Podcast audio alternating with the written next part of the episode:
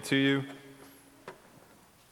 And uh, we are grateful for the moms in our church family and the moms in our personal lives. And as Matt said up first, especially the sacrifices, the unique sacrifices that they make on behalf of those we love, and the ways in which they showcase aspects and attributes of who our God is to us. Thankful for you. Um, today, we're going to be continuing on in Matthew, and in particular in chapter 18 of Matthew's Gospel. And uh, you can find your way there if you want, while I'm also asking a couple of questions for you to consider. Have you found yourself at any point in time over this past year in a place where you've been concerned with the actions or the behaviors or the decisions of a fellow believer in Christ, or maybe hurt by a fellow believer in Christ? I have to imagine that that's more of a rhetorical question than anything. If you live in close and meaningful community with other people, even within the context of the kingdom, God's people, the church, you're going to experience that kind of conflict and that kind of hurt. Secondary question for you then, if you can relate to that. I wonder how many of us have found ourselves stumbling over what to do when we experience this. Whether or not we say something, and if so, how do we say something?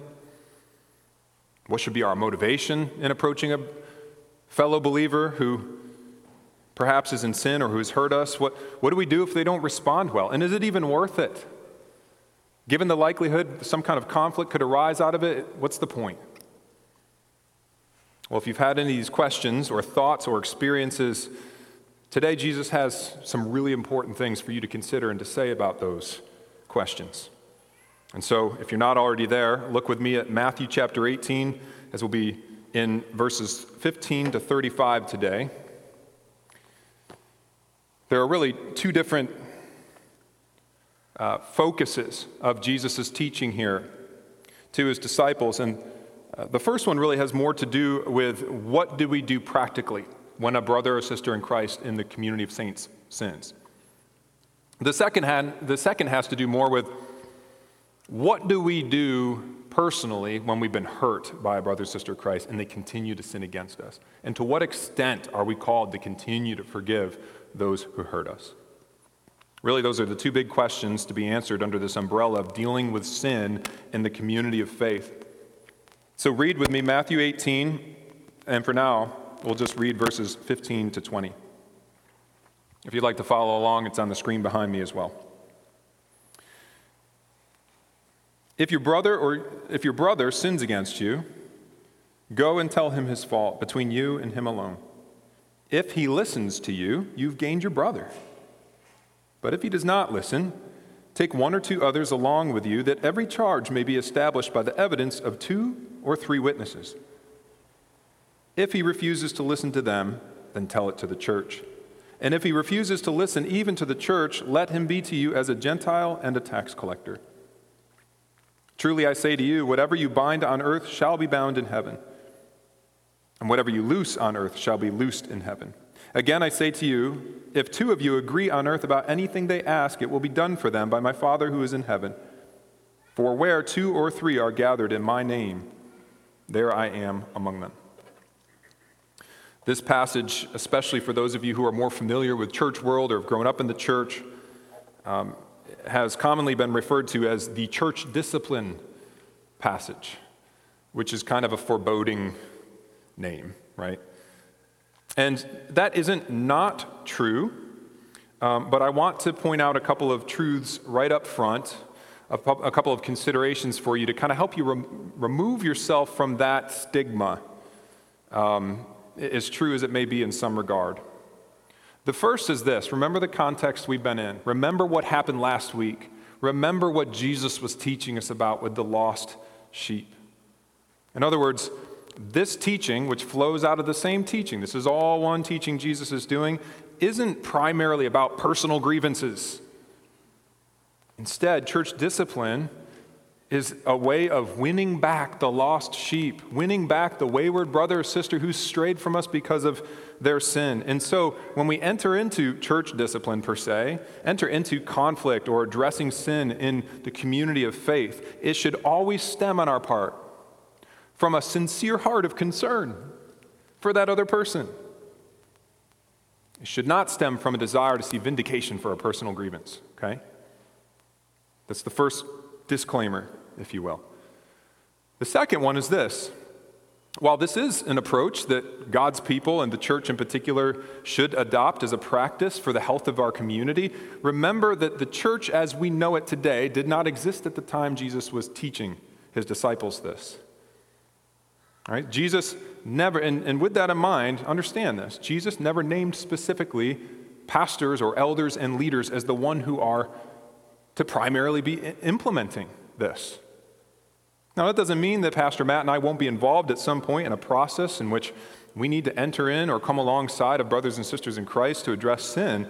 But hear this the emphasis in Jesus' teaching, the onus here is on the individual's responsibility, on individual relationships, on our responsibility to one another at the individual level, okay?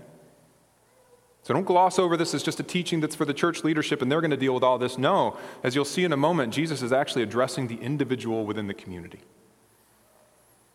And so, as I'd mentioned up front, there's really two different angles here. The first is a practical instruction that Jesus gives on how do we go about this? If sin surfaces in our community, if conflict surfaces, how do we go about this?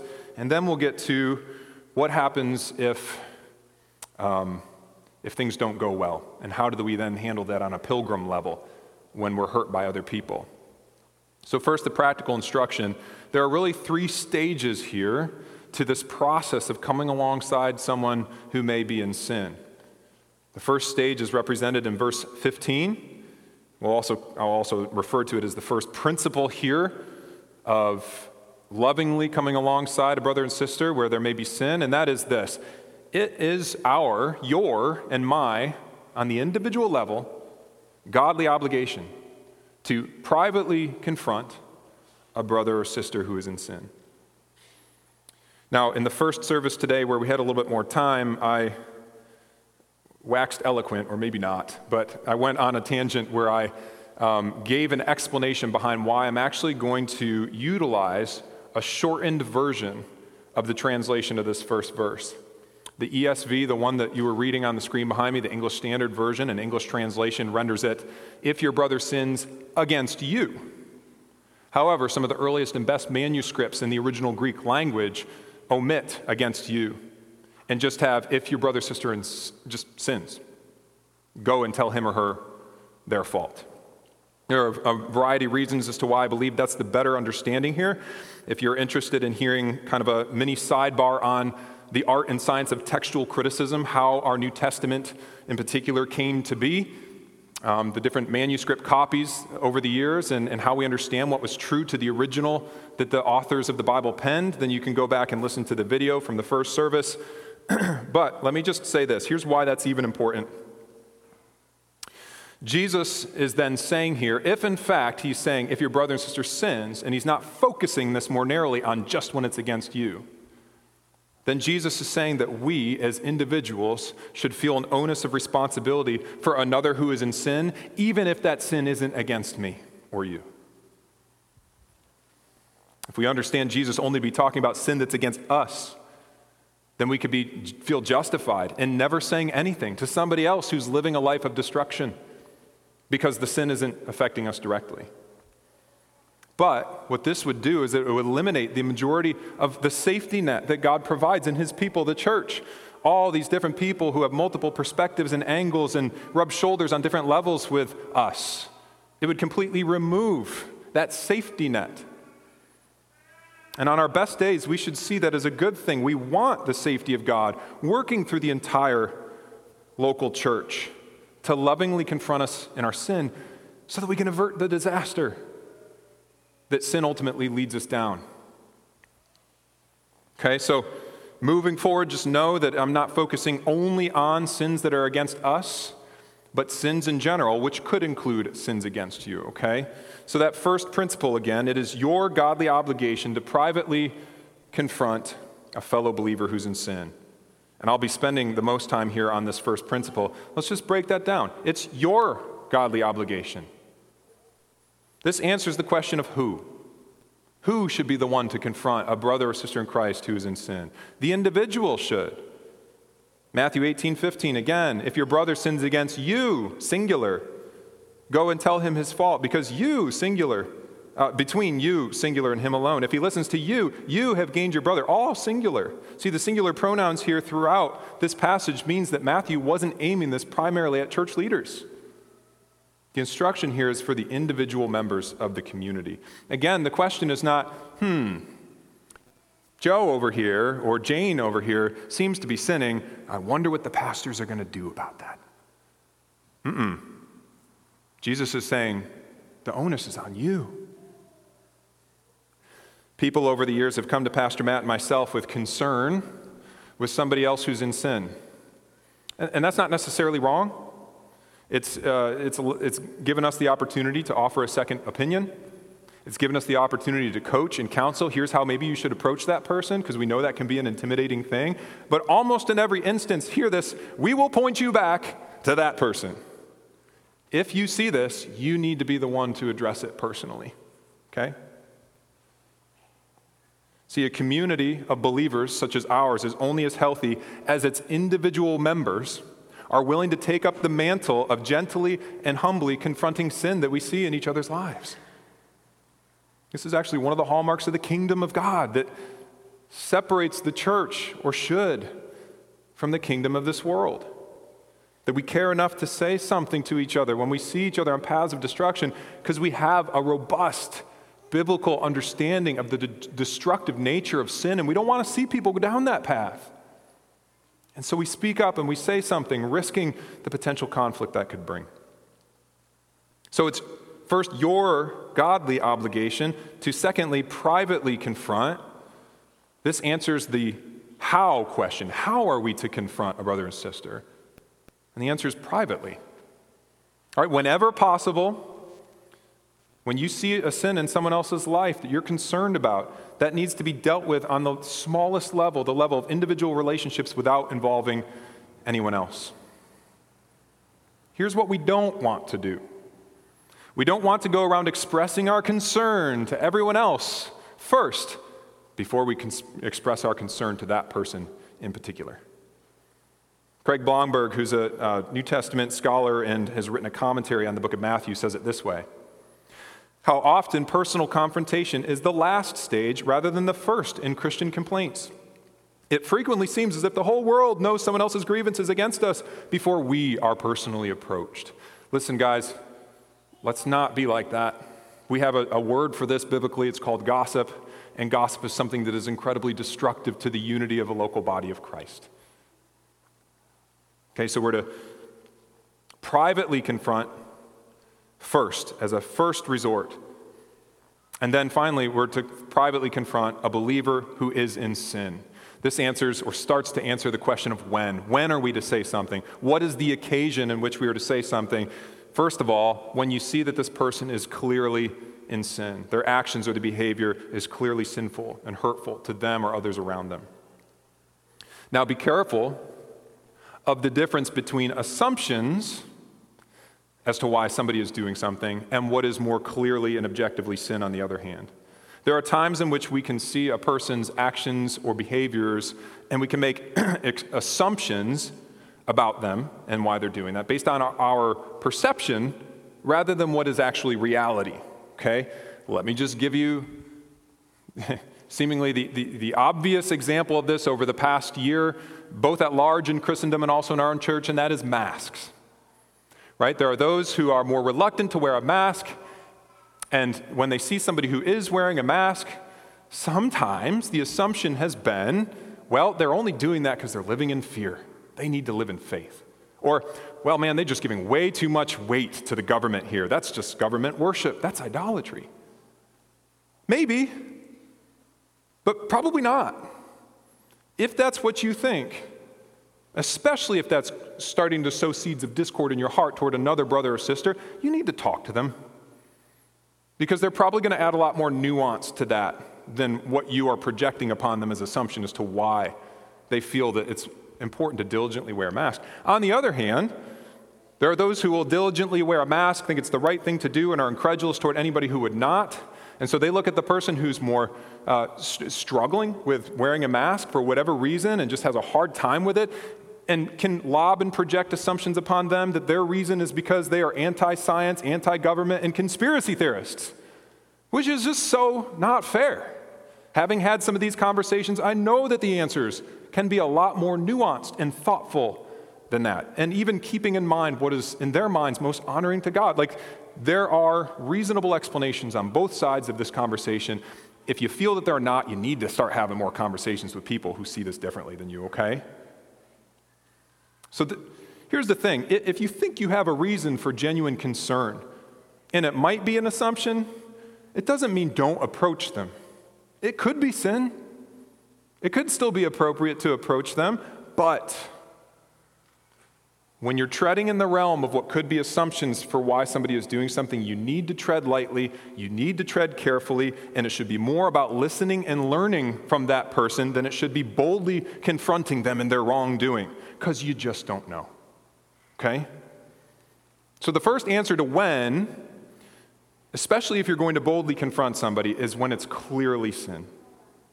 And if it might just be an assumption, it doesn't mean you don't have the conversation, but you need to tread lightly. Secondly, the second when is when there's a relational context. That's assumed by Jesus here. All right, now I'm not talking about necessarily you have to be best friends with a person to speak into their life, to challenge them in an area they might be wandering off in sin, not even necessarily in their inner circle. But the implication of Jesus' words in this passage is that you're a part of the same local community of faith. Okay, when Jesus says in kind of the third stage we'll get to of church discipline, if they do not listen even to the two or three, tell it to the church.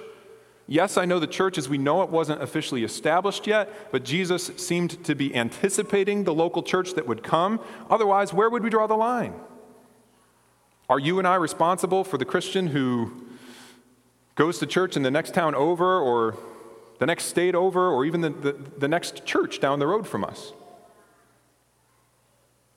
This is one of the reasons, by the way, why churches like ours have covenant membership, where we actually have people within this body who have committed to one another to say, yeah, I think that committing to this is a family of faith who are responsible and accountable to one another, and we care enough to be able to speak into each other's lives and challenge each other's each other, that, that people will actually become a member of our church. That's part of the reason for that. Now we know at least who we're responsible for. Doesn't mean that those who just attend Terra as the church that they call home aren't to be cared for in, in a similar way. But it's just this concentric circle of understanding who are we responsible to? Who is the church? Who are, who is, what, what is the relational context in which we should enter in um, to speak into each other's lives? Now, let me also say that doesn't mean that we never speak into the life of a brother and sister in Christ who exists outside this church.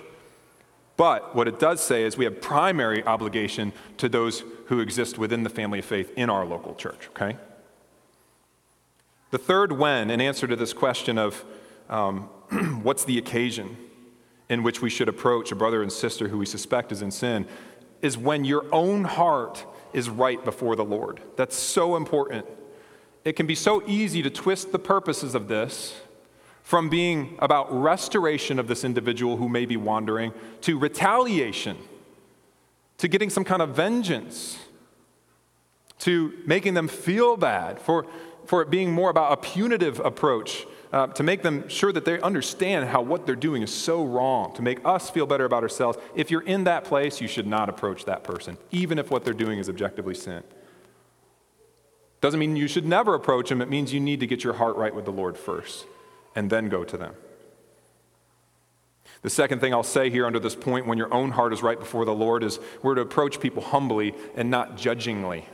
Okay, there's a counterbalancing teaching Jesus has already given us back in Matthew 7 about a log and a speck. Do you remember that?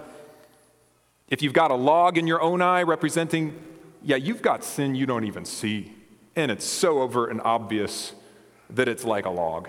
And you're trying to pull the speck out of your brother's sister's eye, that's going to come across as judging because there isn't going to be an ounce of empathy in you for what it means to be a sinner saved by grace. So we need to go to the Lord.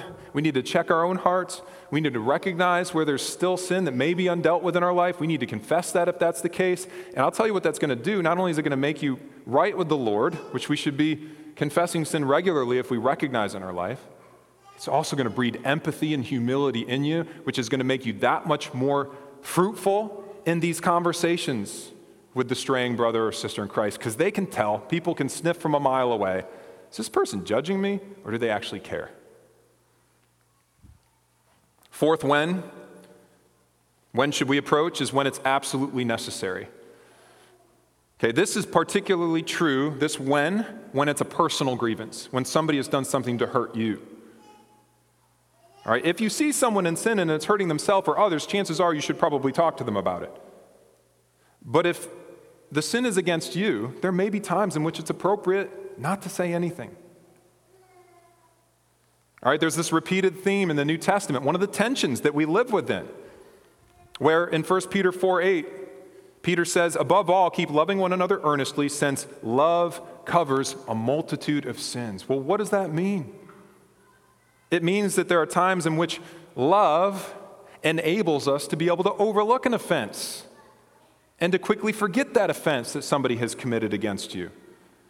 See, when we rightly understand God's loving kindness toward us, it enables us to absorb a lot of wrongdoing from other people. So, when then might you need to say something? When it's a personal grievance. Two things I can think of. Number one, if it's a repeated offense. What I mean by that is if somebody continues to treat you in a way that's hurtful and destructive, even if you're like, you know what? I love this person and you know, I want to see them grow and it doesn't really even bother me. Chances are though if this is a pattern in their life, they may be blind to it. They may be doing the same thing to other people, and it, it becomes your obligation to say something out of love and concern for them, even if you could just absorb the wrongdoing, okay?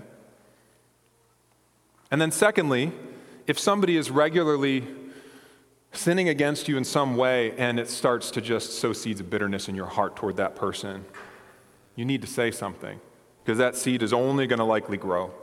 Now, how do you know whether or not you can let it go, per se. Well, a good principle that I once heard was if somebody's hurt you in some way and you're still thinking about it the next day, you probably should say something.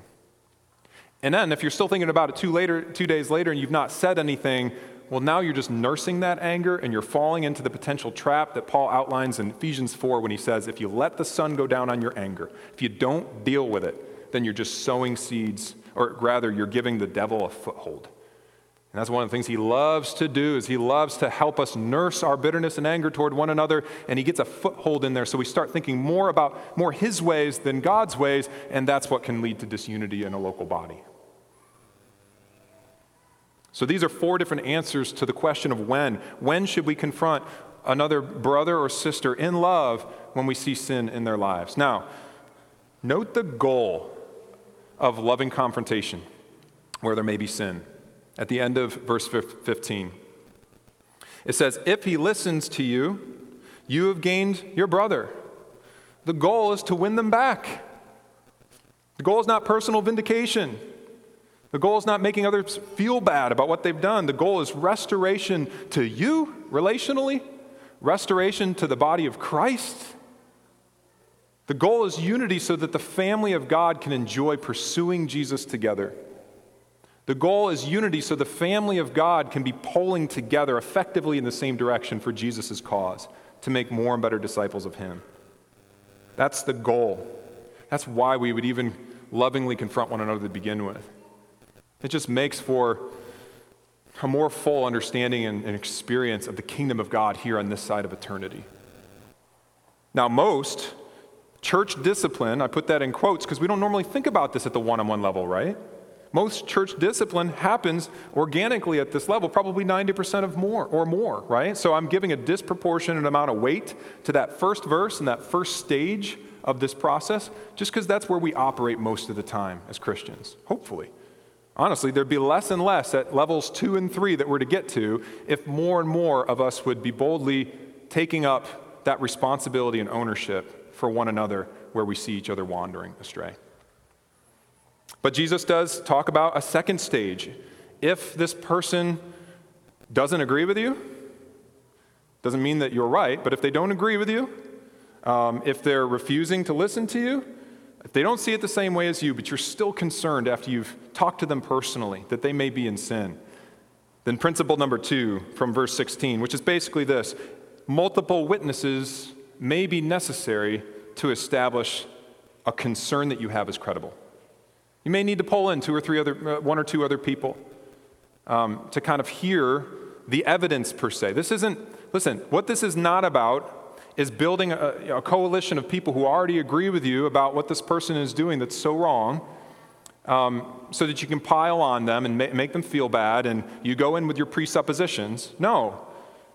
More effectively, what you do is you choose people you know in our community are trustworthy, mature, and they love and care about you so they can empathize with your concern, but they're also going to be able to objectively listen to the perspective of the other person too. That's what it means for them to be witnesses. They're witnessing the evidence, they're hearing from both sides so that they can establish it in one of two ways. Either as credible, yes, we, we see what he or she is saying, and we think this is a, this is a sin, and this is not going to end well for you or for our community. Or, hey, brother or sister, I actually think you've just missed, missed some information here, and I'm not so sure this is a sin like you think it is. I think we're okay. I think we understand each other now. Or maybe they establish that your pride is getting in the way, or maybe they establish that this is an instance of conflict that needs to be resolved rather than just objective sin on the other person's part. So that's the purpose of bringing in multiple witnesses to establish a concern as credible. Now, if that person is not interested in, in, hearing anything that you or the one or two other have to say, if you're all convinced, yeah, this is a sin, Jesus says that there is a third stage in verse 17. A third principle here. The ante is upped, per se. Things are getting more serious. So it needs to be taken more seriously. And so the principle is that a radical response to this person may be necessary for real repentance to take place. All right, if, if it's established that this is clearly a sin by the two or three, and the person flatly is refusing to take ownership, then Jesus says we're to tell it to the church. Tell it to the church. A couple of reasons as to why. First, very practically, this is another failsafe, right? What if the two or three got it wrong? Bringing it before the church, there's even a more objective audience just in case they know something that the two or three are missing. However, probably more the reason why Jesus is, is saying this is the next course of action is because there's a different level of gravity that you feel when you come before your community, your family of faith, and they are lovingly pleading with you to recognize and repent from your sin. You're just going to feel the weight of that differently, right? than one person or two or three. Now, at Terra, just so you know, our expression of this is we've been down this road before. Uh, doesn't look like bringing somebody before the entire church gathered on a Sunday morning. I mean, there are people who come who are visitors every week um, or who are just newer in general to Terra. That would be inappropriate. That would probably be more shaming to the person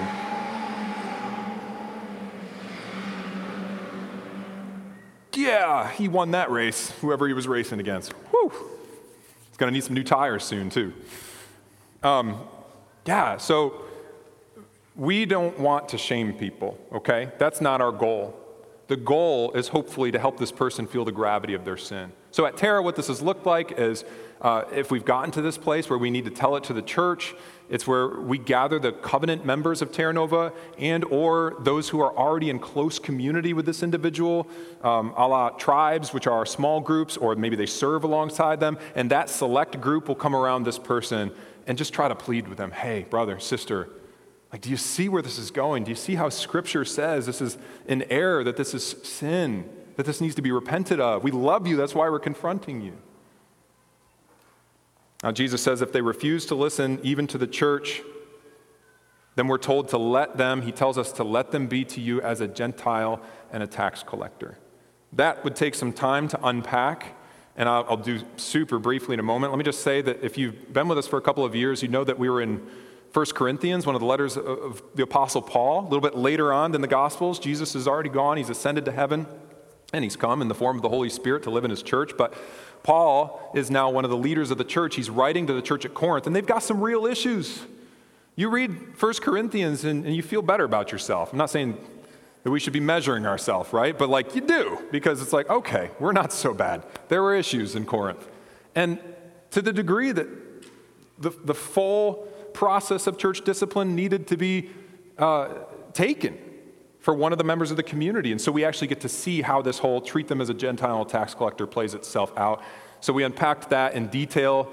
That was 1 Corinthians 5. You can go back onto our website and listen to that one. The purpose, in short, of this stage, this final let, let them be to you as a Gentile and a tax collector, is isolation for the sake of restoration. Isolation sounds like a scary word, a mean word. Why would anyone ever do that? Because we want to see this person restored, and because this is what it may actually take. Okay, the prayer is that the, the, the, experience of isolation that this individual who's resisted his community or her community the whole way, the prayer is that the isolation would actually cause them uh, uh, uh to, to sober up spiritually because of what they'd miss from their experience of being intimately integrated into the family of God. And if this seems crazy to you, shocking to you, Remember, Jesus is not opposed to the radical, right? Like the shocking. In this same teaching, two, three weeks ago, we talked about how he said, It would be better if you cut off your hands or your feet and plucked out your eyes and entered into the kingdom of life than it would be if you had all your appendages but you went to hell instead because you didn't take sin seriously and you continued to wander in a direction opposite me. So Jesus is all about the radical if the purpose is restoration. And we see that here in the final stage of church discipline. So Jesus has given us to this point practical instruction for confronting sin, but the gears now shift, and it isn't necessarily Jesus who is the catalyst for talking about what we're about to talk about. Peter is. Because Peter hears all of this instruction for how we're to deal with sin in the community. And he comes to Jesus and he basically asks the question of, well, what if a person continues to sin against me? How, how frequently, how often am I obligated now to forgive that person? And in order to appreciate Jesus' response to Peter's suggestion, you have to first appreciate that Peter thought he was going above and beyond with his offering.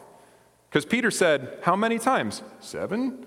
And he was clearly trying to be teacher's pet here because early rabbinical literature uh, reveals to us that the Jews at that time believed that Three times was sufficient to forgive somebody who continued to sin against you. So here, Peter offers more than double of what the rabbis of his day were. Plus seven was the, the number of perfection uh, within Jewish culture. And so I think he thought, yeah, there's no way that this is going to be less than what Jesus would say. Well, Probably to his surprise, Jesus, Jesus answers in a way that suggests that he and Peter aren't even in the same ballpark. Because Jesus says to Peter, No, Peter, not seven times, but 70 times seven times. And here's the thing that number is so much larger than the one that Peter offered that the point isn't what that number equals out to if you do the math. If, you, if you're trying to still count up the number of times we're to forgive, you're missing the point. The point that Jesus is making is there is no limit to the number of times that we need to forgive those who've hurt us, which may be hard to swallow when you hear that, right? It may seem unjust. So Jesus reinforces his point with Peter with a parable about an unforgiving servant, and here's how it goes. I'm not going to read it, I'm just going to recall it together with you. There's a king. The king is looking to settle his accounts with uh, several servants who are in debt to him. One in particular comes before him and owes him an amount of 10,000 talents. I'm going to unpack that number for you here because if you don't understand that number, you can't appreciate the point Jesus is about to make. One talent, which was the largest monetary unit at that time, was the equivalent of 20 years' wages for a common laborer. Okay, think somebody who's you know making $15 an hour, 40 hours a week, working hard, common laborer. A talent was the equivalent of 20 years of that person's labor. This servant owed the king 10,000 of those. It would take this servant 220,000 years to pay off the debt that he owed the king. Okay, if you want a modern equivalent, it would come out to be about $6 billion that this common laborer would owe today, a king, that he or she was indebted to. Now, to make the point even more, not only was a talent the largest known monetary unit at the time, but the number 10,000 that Jesus was saying here in the Greek language was the, they didn't have a word a word for anything bigger than 10,000. So it's the largest monetary unit, the largest number in the Greek language. Jesus is just basically saying, yeah, zillions. No way that this servant is ever going to be able to repay what he owes the king. And so the king orders this man, his family, and his possessions to be sold, and the man begs for patience, promises that he'll pay it back. And we're told the king has compassion. And it's not just compassion to say, okay, I'm not going to sell you and your family. I'm, and just you know have patience and, and see you try to pay this back no he, he cancels the debt altogether so that's shocking enough so that it, could, it should catch us in wonderment about what point jesus is about to make but it's only amplified in that we see now this first servant leaves and almost immediately he finds a fellow servant who owes him a hundred denarii a denarius was a day's wage for a common laborer so we're talking about three and a half months' pay. Another servant owed him 100 denarii, and he begins to choke this guy and demand that he pays him back. And this guy does the same thing he did. He falls at his, his feet. He's begging, he's pleading, have patience, I will pay it back. And the first servant throws him in prison. The parable probably sounds crazy to you, like, oh, that's so ridiculous. That's the point. It's meant to evoke in us, stir up emotions of outrage and incredulousness at this servant's hypocrisy and lack of mercy and his blindness. But then Jesus brings it home by pointing back at his disciples and pointing back at you and me. And he says in verse 35 So also my heavenly Father will do to every one of you if you do not forgive your brother from your heart. Just got real.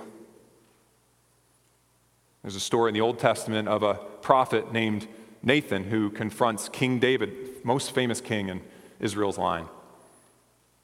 David doesn't know yet that it's a confrontation. He comes to David and he tells him a parable about a family who had one lamb, a beloved lamb. They loved it like it was their, their own family pet. And then there was this rich guy who had this whole flock of his own, and he comes along and he takes their lamb and he slaughters it and has it for dinner.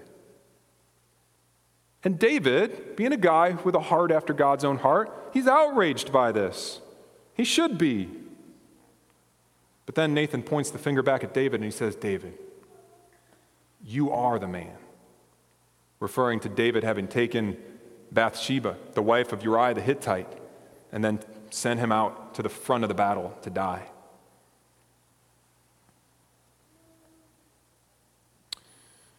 See, in our parable, this is meant to be a sobering moment when Jesus points the finger back at his disciples of realizing how ridiculous it is when we withhold forgiveness from someone else in light of how much forgiveness we've received from God. And yet we're not immune from this, are we? Now, there's a, a, glass half empty and a glass half full way for us to interpret and apply this parable, which I'll share with you as we close. Here's the glass half empty way. All of us are that first servant in this parable, in that which we've been forgiven by God, this infinite amount, and we're just hypocrites every time that we withhold forgiveness from someone else. How could we possibly harbor a grudge towards somebody who committed a five gallon offense against us when we committed an offense the size of all the oceans combined against God, and yet He forgave us of that? And what I just said is true. But it may just shame you. And I suppose on some level we should feel a little bit ashamed. But I don't think this is Jesus' point. See, there's also a glass half full way of looking at this as well. And that is the amazing resource of God's forgiveness that He has given toward us that enables you in turn to forgive others, that Jesus is calling to our attention. So here's the glass half full. Understand that your capacity to forgive another who's offended you, who's hurt you in some way, never will come from you innately being a compassionate, merciful person. Or at least we all have our threshold, at which, at which point no more compassion or mercy will we be able to have. On top of this, the hurt that others cause to you, understand, I'm not saying that's not real. I'm not saying those aren't real injustices that you've experienced, and Jesus isn't saying that either. But what he is saying here, glass half full, is that you have the resource of God's monumental grace toward you to enable a forgiving heart even toward the worst offender, even towards the worst sin or a repeated sin that somebody commits against you over and over. You've probably all heard testimonies of Christians who have been able to forgive um, someone who's murdered a family member. And they're powerful moments, and we might be inclined to look at that person as just a, an extremely remarkable person, but they're not necessarily more innately loving or merciful than the rest of us. And they're not minimizing the atrocity of the crime. Their ability to forgive such an atrocity flows out of their understanding of the infinite debt that they themselves have been forgiven. It flows out of a place of gratitude and love for God. We're going through a Bible study right now called a new it's a new ground Bible study and we're exploring different passages about Jesus and last week this group uh, looked at a passage in Luke chapter 7 called the sinful woman forgiven. And I I love this story. Um, it says so much about the essence of the gospel and what God has done for us and where love comes from. And the story is about a Pharisee named Simon who invites Jesus over to dinner. But he doesn't offer Jesus any of the, the hospitality that was common in that day, as you would a guest of honor. And there's this woman who was a known prostitute in that community who had a former encounter with Jesus where she had experienced forgiveness from him and love from him, and she sees this because they would eat in this courtyard, and the, the commoners, the locals, would be able to kind of stand at the edge of this courtyard and listen in. That was allowed. So she sees this, and then she rushes in from the courtyard into this area in which they're eating, and she lavishes the hospitality on Jesus that Simon never gave him. She cries upon his feet, wiping his feet off with uh, with her, the tears that she's crying on his feet because Simon never washed his feet with water. She kisses his feet, and Simon never gave Jesus the, the kiss of respect and hospitality. She anoints Jesus' feet with perfume that was her, probably for her previous livelihood, showing Jesus, I'm yours, I'm going to follow you now. Uh, whereas Simon never anointed Jesus' head with oil, which was a common showing of hospitality. She does all these beautiful things for Jesus, yet Simon is appalled. Jesus just knew who this woman was he would know that she's a sinner. How could he be a prophet? Jesus knows Simon's thoughts, and he tells Simon a similar parable to the one that Jesus just shared today with his disciples uh, of these two men who had debts to a moneylender. One owed 500 denarius, the other 50 denarius. Both of them, the moneylender forgave, was extremely generous and forgave both of them. And Jesus asked the question of Simon, which one loved the moneylender more? And it wasn't rocket scientist or science. Simon was able to grasp this point. Clearly, it was the one who'd been forgiven the larger debt. Here's what Simon did not grasp. Jesus went on to explain that this woman showed him the kind of love that Simon did not, not because she was a worse sinner than he, but because she understood the massive debt that she had been forgiven, that we all owe to a holy God whom we rebelled against in our arrogance and in our sin. It's the same idea in our parable here today. When we withhold forgiveness from others, despite what God has forgiven us of, it should be a light on the dashboard of our souls that says to us, I have lost sight of the incredible debt that I've been forgiven by God. And it should turn us back to the Lord, where we humble ourselves before Him and we seek fresh understanding of the incredible grace that He has poured out into our life through Jesus. Guys, this is the only way we're going to be the kind of kingdom community that can press into each other's lives where we see sin and have altruistic motives, really want the welfare of the other. And it's the only way we're going to be able to desire the best for another, even when they have hurt us, is if we first become well acquainted with the infinite debt that we've been forgiven and the great love that that showcases us, that God has for you and I. So, as we celebrate communion in just a moment, would you join me in prayer as I ask God to do these things and to open our eyes in these ways this morning? Father, often we quote, and I love the verse, that your mercies are new every morning. And I thank you for that, but that significance is often lost on us. Renew our understanding of how profound that is. Please open our eyes to see how desperately we need Jesus, desperately we need the sacrifice of the holy Lamb of God upon the cross for our sins. Open our eyes to see how significant of a debt it is that we've been forgiven of, and yet your great mercy in not making us pay for it. Help us also to feel the gravity and seriousness of our sin, not only so that we would repent before you, but so that we would enter into relationships with others with compassion and a desire to see the wandering come back to the fold, to see those in sin restored. And may you give us understanding to comprehend the incalculable forgiveness you've already granted to us so that we would be able to absorb wrongdoing when it comes our way, not by white knuckling it, but through sincere gratitude and love for you.